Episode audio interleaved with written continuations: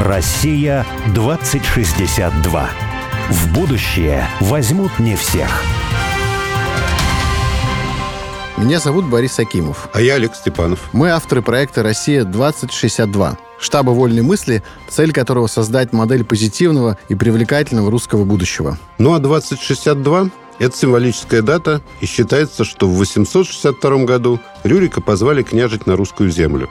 А в далеком, но не слишком, 2062 году мы отметим 1200 лет образования русского государства. Мы представили себе, какой могла бы быть будущая Россия в 2062 году. Но не просто представили, а призвали на помощь экспертов и визионеров. И не столько мыслителей, сколько делателей. И мы уверены, что будущее видят не футурологи, рассуждающие о роботах и беспилотниках, а те, кто уже здесь и сейчас создают страну будущего. «Россия-2062» — это позитивное русское будущее, которое наши герои прямо сейчас строят для своих близких и друзей, для всех жителей страны, для всех нас. Каждый раз мы зовем в студию «Радио Спутник» героя, который, не дожидаясь 2062 года, действует уже здесь и сейчас и делает то, что кажется нелогичным и даже сумасшедшим, потому что часто будущее не очевидно и являет нам много невероятного. Олег, вот послушай, какая у меня идея недавно возникла, как всегда гениальная. Такое определение русской идеи как идея ответственности. Ну, точнее, не у меня, еще, конечно, Достоевский говорил о всебратстве русского человека. Но если пофантазировать про будущее, тогда вот эта братская ответственность, она что означает? И вот мне кажется, что она означает, что нужно стараться сохранить многообразие мира. Многообразие национальное, этническое, культурное. Вот не превращаться всем нам в одинаковых глобальных, а совершенно серых таких средних жителей планеты. Ты знаешь, меня вообще-то пугает глобальная ответственность. Именно потому, что она глобальная. Ответственное государство, одно такое уже есть. Ответственное за демократию во всем мире. Вот. Но ничего из этого хорошего не получается. Мне кажется, что можно отвечать вот за свою землю, а вот уже принимать и заботиться можно и о других. Ну, о тех, кто захочет, конечно. И давай расспросим нашу героиню о том, что она об этом думает. Каковы границы русской заботы, а каковы границы ответственности. И мы позвали на беседу сегодня человека удивительно закрученной судьбы. Это Наталья Аглицкая, жена индейского вождя Ванбли. Одно время их семья жила в Ярославской и Владимирской областях – а сейчас они переехали а, в родное племя в США. Да, и Наташа знает изнутри, вот как устроен мир современных индейцев, что осталось от их традиционной жизни, что собираются индейцы делать в будущем. Для нас это ключевое. Может, с Россией союз заключит в 2062 году, ну или какую-нибудь дружбу наладить. Может, переедут сюда жить, в конце концов. Ну, как минимум, Выясним, подходит ли русский опыт создания пространства, где живут и развивается множество культур и народов для решения проблем резерваций для индейцев на их же собственном континенте. Да и вообще, а может ли культура индейцев в полном смысле возродиться? Или это уже только славная история, и в будущем индейцы просто окончательно растворятся в глобальном человечестве, чего не хотелось бы, конечно. Не хотелось бы. Наташ, добрый день. Или доброе утро у вас, да? Ранее? Доброй ночи, Наташ. У вас ночь, да, по-моему. До- ночь? Доброй ночи. Да, полчетвертого ночи, утра. Ой, ну извините, что мы вас разбудили. Не дали поспать. Мы привыкли. Мы так с Россией общаемся всегда. У нас разница в 9 часов, поэтому какое-то неудобство кто-нибудь испытывает.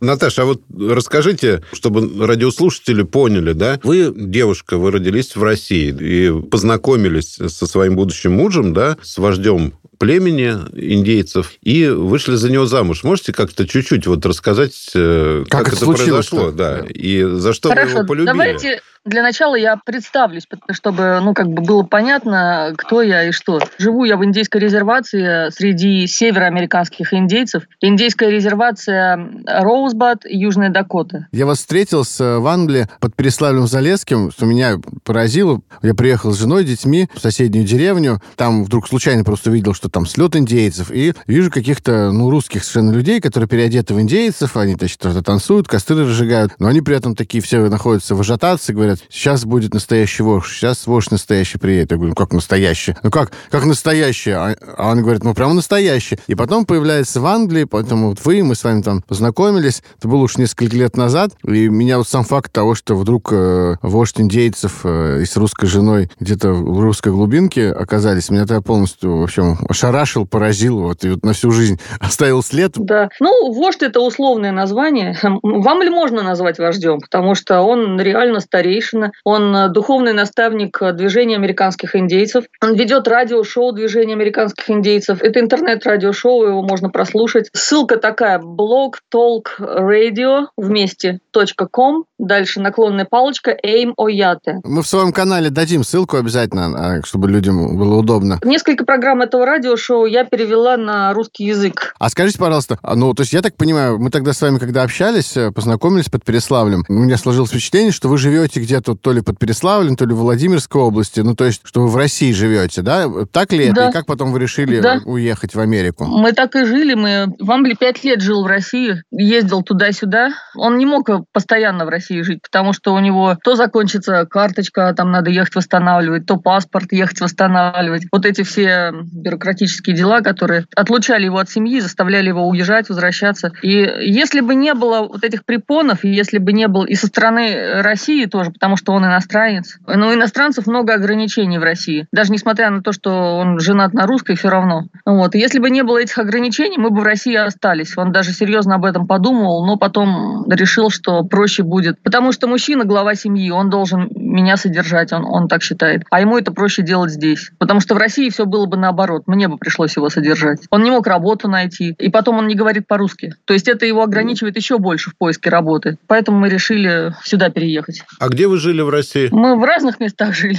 То там, то есть я в Переславле, там есть такое поселение Благодать, экологическое поселение Благодать. Вот у меня там земля, мы там жили. Скажите, вот что нравилось? Фактически вы жили в сельской местности, да, в России. Да. Что-то нравилось, вот в Англии, например, да, и вам как семье нравилось что-то в сельской местности именно в России, раз хотели остаться? Но видите, мы всегда живем в сельской местности. Мы всегда имеем землю, лошадей, так или иначе мы всегда связаны с таким образом жизни. М- Мы не, не любители жить в городах. И даже здесь, в Америке, мы живем сельской жизнью. На земле у нас лошади, козы, огород и так далее. У нас тут были гости из Калифорнии. Но знаете, Калифорния считается золотым штатом. Там все такие золотые, все такие... Ну, они считают себя высшей расой, что ли, я не знаю. Вот они приехали и посмотрели на наш дом, гости, и сказали, что, по их мнению, это бедность. Ну, потому что мы живем в trailer house. Индейская резервация, чтобы вы знали, это самый бедный район США. Для американцев это вообще конец географии. Никто туда не желает ехать. В основном а, все, кто... Ну, вот престижность США, вот вся эта сказка про США, а- оно все касается восточного побережья, ну и западного. То есть там, где цивилизация. Это Нью-Йорк, Майами, Вашингтон и, и на западном побережье, там Сиэтл и так далее. И в основном все там стараются осесть. Среди в больших городах, поближе к, к возможностям, как они думают, что у них возможности. Нас это никогда не привлекало, потому что там для нас нет там возможностей. Для меня нет там свободы. Там нельзя за- завести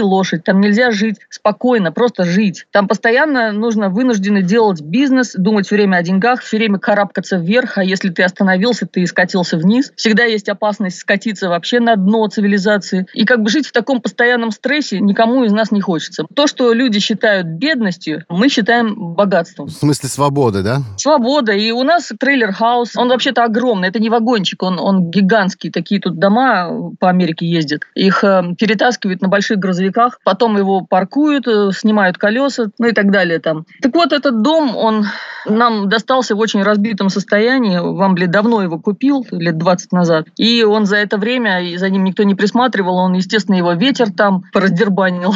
Но что мне нравится о такой жизни, ты можешь сам починить дом, ты можешь сам построить дом. Когда у тебя есть земля, ты можешь своими руками сам строить свою жизнь. А в городе столько условностей, там на каждый, я не знаю, столб забить, надо разрешение спрашивать. Плюс такая вещь, он индеец. Для индейцев в мире Вашичи, Вашичу это белый человек, так его индейцы Лакота называют, Ваши Ичу. М. Ваши Ичу. Это означает рабовладелец или рабозахватчик. Или тот, кто набирает себе рабов. Тот, кто заставляет на себя работать. Человек, у которого есть прислуга всевозможная. Ну, и у нас это в ходу такое выражение, что Вашичу, белые, они очень расистски настроенные индивидуумы. И для индейца в их мире просто нет места. И среди них нежелательно вообще жить, потому что они друг на друга стучат, они подлые, там, там просто опасно. Тебя могут там настучать на тебя в полицию, просто потому что они не любят индейцев, например. Поэтому такой островок безопасности для индейцев всегда остается резервация. Это единственное место, где индейец может чувствовать себя спокойно, свободно и среди своего народа. Ну, резервация изначально появилась как э, лагерь военнопленных, и она до сих пор так называется, лагерь военнопленных. Прямо название такое официальное, да? А исторически это лагерь военнопленных. И, ну, потом, конечно, границы открыли где-то в 20 году. Индейцы, кстати, до сих пор не являются... В 20 году, в смысле, 20 века или 21? Нет, 1900, 1920 а, году. Ага. Ну, все равно поздно, на самом деле. Угу. Поздно, есть, да. Уже в 20 веке, а да. а до этого они не имели права выходить даже за пределы. Ну, то есть да, свободно. они не имели права выходить. Требовалось специальное разрешение для того, чтобы выйти или кому-то войти в резервацию. Это была абсолютно закрытая территория. Сейчас mm. границы открыли, и э, индейцы до сих пор не являются конституционными гражданами США. Это как? Вот просто... А что это значит? А вот так, они граждане, но не конституционные. Они выбирать-то могут? В выборах участвовать? Могут, да, могут, но к их мнению не особо прислушиваются. Выборы это... Ну что такое выбора 300 миллионов человек голосует, а 200 тысяч каких-нибудь индейцев, неужели они могут повлиять на выборы? История такая, что у них был договор, собственно, резервация организовалась на основе договора Форта Ларами от 1868 года. Это последний договор с индейцами, на котором основано все их сегодняшнее положение. Согласно этому договору, большие территории земель отдавались племени. Племя – это юридический орган, это правительственный орган, племя Сиу. Есть правительство племени, его назначает США. Это никакие не вожди, вождей уже нет никаких. Забудьте даже это слово «вождь». Это просто уже романтическое такое просто название. Вам ли можно назвать вождем, но на самом деле все, вождей нет. Есть правительственные начальники со стороны США. Развивается американский флаг над зданием правительства племени. И по договору Форта Ларми большие территории отдавались э, правительству племени. И, как написано в договоре, до тех пор, пока трава растет и реки текут. То есть навечно. И еще, согласно этому договору, индейец не должен был нести военную службу, не должен был платить налоги. Но этот договор подвергся изменениям, как и все, в общем-то, договоры, в пользу США. Когда им понадобились солдаты во время Второй мировой войны, они стали давать индейцам свободы, открывать границы резервации. Им просто нужны были солдаты. И стали набирать э, рекрутов, солдаты. То есть нести военную службу по договору индейец не обязан, но в результате он стал обязан по достижении 18 лет. И выбора нет. И вот так вот постепенно, постепенно были забраны их права, они до сих пор продолжают забираться. Огромные территории, которые принадлежат племени, разделены сейчас. Вашичи умудрились скупить земли в середине, прямо в центре резервации, в некоторых местах, в стратегически важных местах, где сообщение там между дальними участками резервации, они скупили эти земли, эти земли превратились в земли белых. Значит, теперь индеец, чтобы там посетить своих родственников на другом конце резервации, должен пересекать землю белых, где стоит белая полиция, который постоянно придирается к индейцам. Придраться легко. У индейцев обычно раздолбанные тачки, у индейцев обычно нарушения какие-то есть, там стекло выбито, потому что у них нет денег на нормальные, ну, купить нормальную себе машину. Это сразу привлекает внимание, сразу начинаются штрафы, тюрьмы там, ну и так далее. Вамбли говорит, если вы хотите узнать правду об Америке, спросите индейца или негра. И вы узнаете правду про демократию. Это же борцы за демократию во всем мире, американцы, да? Они там на Россию бочку катят, что в России недостаточно демократии, потому что Россия не любит геев. Какой кошмар. А вот яркий пример, о котором никто не знает, ни русские, никто вообще не знает. Леонард Палтир ну или в некоторых вариантах Пелтиер, потому что так пишется. Наташ, мне Боря, когда сказал про Леонардо Пелтера, говорит, я, ты, кстати, не ты знаю. Же, ты же не знаешь. Я, я не говорю, знаю. Боря, а я, я в школе за него подписи собирал.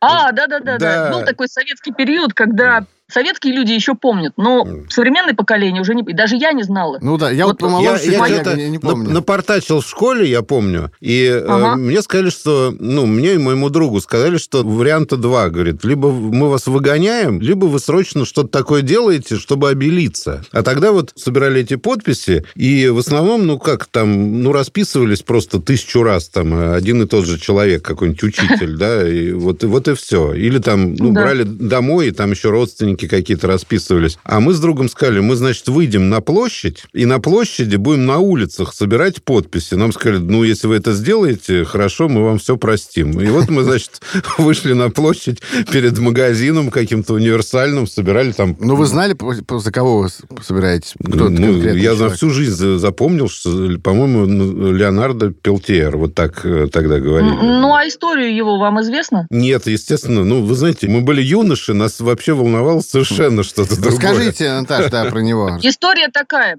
Человек сидит в тюрьме на протяжении 46 лет. Как вам до, такое? До сих пор сидит? До сих пор сидит. О, ничего себе. Он и умрет в тюрьме, вероятно, потому что у него уже здоровье не то. Сидит за то, что, чего он не совершал. Но там была история с убийством двух э, ФБРовцев. Они ворвались в индейскую резервацию и начали обстреливать жилые дома. И они не были одеты как ФБРовцы, они были в гражданском. То есть индейцы видят, что бегут какие-то два белых парня и стреляют в них. Они достали ружья и пристрелили их в ответ. А когда уже выяснилось, что это ФБРовцы, он там значок один там стал показывать. Для индейца он уже пулю выпустил ФБРовцы, это уже пожизненное. Вот. И, в общем, два человека их пристрелили, и был суд, и их оправдали, потому что как, как действующих в качестве самообороны. Но кого-то ж посадить надо. Это вот логика Вашичи. Все равно кого-то посадить надо, потому что надо нагнать страху на индейцев. И они нашли козла отпущения Леонарда Палтира. Он сидит уже 46 лет, сидит э, за то, чего он не совершал. И об этом никто не знает. А вот скажите, пожалуйста, а вот э, вы живете в резервации, э, и так понимаю, что таких резерваций в Соединенных Штатах Америки, ну, какое-то количество, да, если там ну, их там ну, десятки или не знаю, как, сколько их там. Существует ли какая-то единая федерация этих резерваций, то есть э, вот, союз индейцев там, или, или все разрозненные и как бы Да нет, я же объясняю. Это государственный орган. Резервация – это государственный орган. Это территория, лагерь военнопленных, который управляется белыми вашичами. Mm. Самая большая резервация, вот я знаю, это резервация навахов. Но навахи очень странные люди. Они первыми как бы прогнулись под э, американцев. Таким образом, они получили возможность получить самую большую территорию, сохранить свой язык, свою культуру. С ними особенно не боролись, потому что они особенно не выказывали сопротивления, они сразу подчинились. Вот. А Лакота боролись до последнего. Лакота – это те индейцы, которые последними пошли в резервацию, ну просто уже там э, выбора не было. Ну там очень много было подлостей, как их загоняли в резервацию, дорога слез, может быть, вы слышали такое выражение. Ситинг Булу там ультиматум поставили, что если он не вернется, начнут его людей убивать, например. Ну, он вернулся. Все завоевание индейцев связано с какими-то подлостями, с предательствами, с нарушениями договоров. Наташ, а вот скажите, пожалуйста, индейцы это же коренное население, да? И, соответственно, угу. было очень много на территории территории Северной Америки индейцев разных племен. Была культура у каждого племени, наверное, какая-то своя. Наверное, различались там те, кто жили севернее, те, кто жили южнее. По племенам различались. А вот сейчас вот э, сохраняется культура индейская до сих пор? Как-то она передается из поколения в поколение, может быть, даже развивается? Ну вот Вамбли изобретатель рэз-рока. Mm. Рок-н-ролл резервации. Он первый, кто его, так сказать, изобрел. Mm-hmm. Индеец в современном мире, он универсальный универсальный человек. Он может делать все, что угодно. Может водить машину, играть на всех музыкальных инструментах. Вот я про Вамбли говорю. Он даже может водить самолет. Он летал на самолете и сбрасывал там пестициды на поля. Он говорит, это несложно. Даже то, как с ними обращались белые вашичи, сделал их более универсальными, более думающими. У них более развито мышление. А по поводу традиций я могу сказать вот что. Индеец, который живет в городе, а много из них живет в городах, теряет все свои традиции. В городах жить вообще никому не рекомендуется. Это антибиологическое вообще место для жизни вообще не, не предназначено. Только для бизнеса. Вот индейцы в городах очень быстро теряют культуру напрочь. Они просто становятся обычными американцами. А в индейской резервации до сих пор сохраняются традиции, которые я даже не ожидала увидеть. Я думала, что все потеряно. Когда приехала сюда, оказалось, что тут такое. Ну, например, каждый год проводится солнечный танец. Если описать э, обряд, как он выглядит, это, наверное, может шокировать русских. Поэтому даже не знаю. Ну, шокируйте чуть-чуть нас. Да. Аккуратно. Ну, хорошо. Такая строится площадка, арбор называется, круглая такая, ну, из дерева. А в центре этой площадки стоит эм, священное дерево или культовое дерево, к которому привязаны ремни. И в течение четырех дней индеец не должен ничего есть, ничего пить. Представьте себе, четыре дня без еды и без воды. На самом деле 16 дней, потому что там четыре дня подготовка, четыре дня после там тоже ты остаешься. Вот, но в середине чистых четыре дня. И это абсолютный пост, без еды и без воды. С восходом солнца индейцы выходят, начинают танцевать танец солнца. Они его танцуют,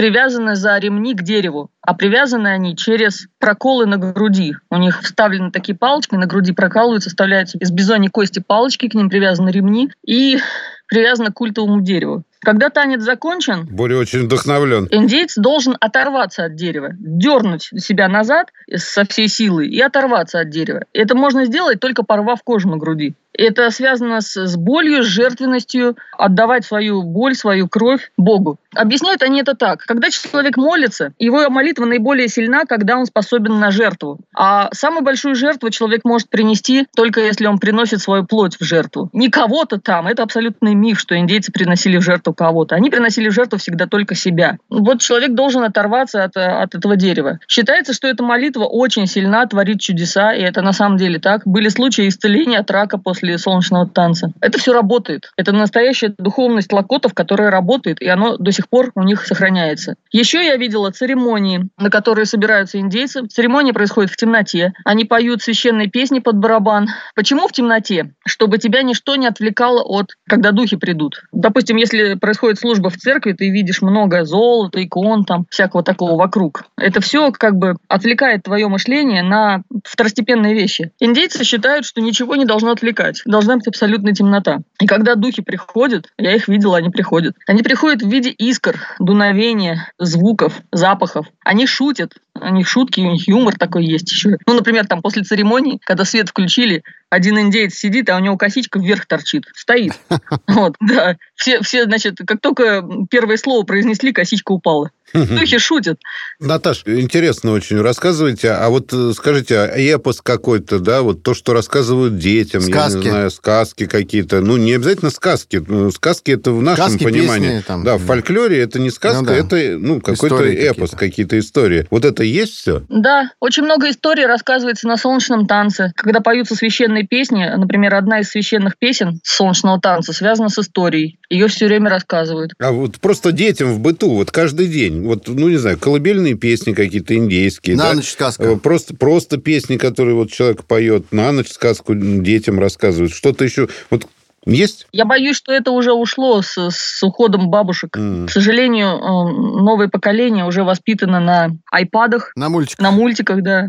Ну и, конечно, это тоже часть э, современной субкультуры такой ненормальной, которая забирает остатки культуры. Вот. Но все-таки в резервации лучше, потому что дети могут лицезреть церемонии до сих пор. А в городе это невозможно. В городе только будет вымирание культуры и все. Например, вы, наверное, не слышали, была такая программа релокации индейцев. Ну, я не помню, в каком году. Вамбль был маленький, ему 5 лет было. Переселяли индейцев в города из резервации. Была такая эксперимент такой. Или предлагали деньги, если поедете жить в город, мы вам денег дадим. Правда, этих денег хватает только на один месяц. А потом они там застревали и вынуждены были выживать как, как хочешь. Среди российски настроенного мира. В эту программу релокации попал и Вамбль со своей семьей, когда он был маленький. И вот его мать потом говорила, что это была самая большая ошибка в ее жизни. Не надо было соглашаться. Город вообще стирает напрочь культуру. Все его родственники, которые остались там, собственно, из всех родственников, а у них 10 детей было в семье, он один, кто вернулся в резервацию. У всех остальных оказалась настолько стерта культура, что они просто превращены в, в обычных американцев. Это очень большая потеря для семьи. А скажите, а вот есть ли какие-то силы э, среди американских индейцев, которые, осознавая важность своей идентичности, сохранения своей самобытной культуры, ставят перед собой какие-то политические или общественные задачи, то есть отстаивание Конечно. прав? И как это происходит? Конечно. Во-первых, движение американских индейцев этим занимается. Они конфликтуют с властями США или... О, еще, или еще как.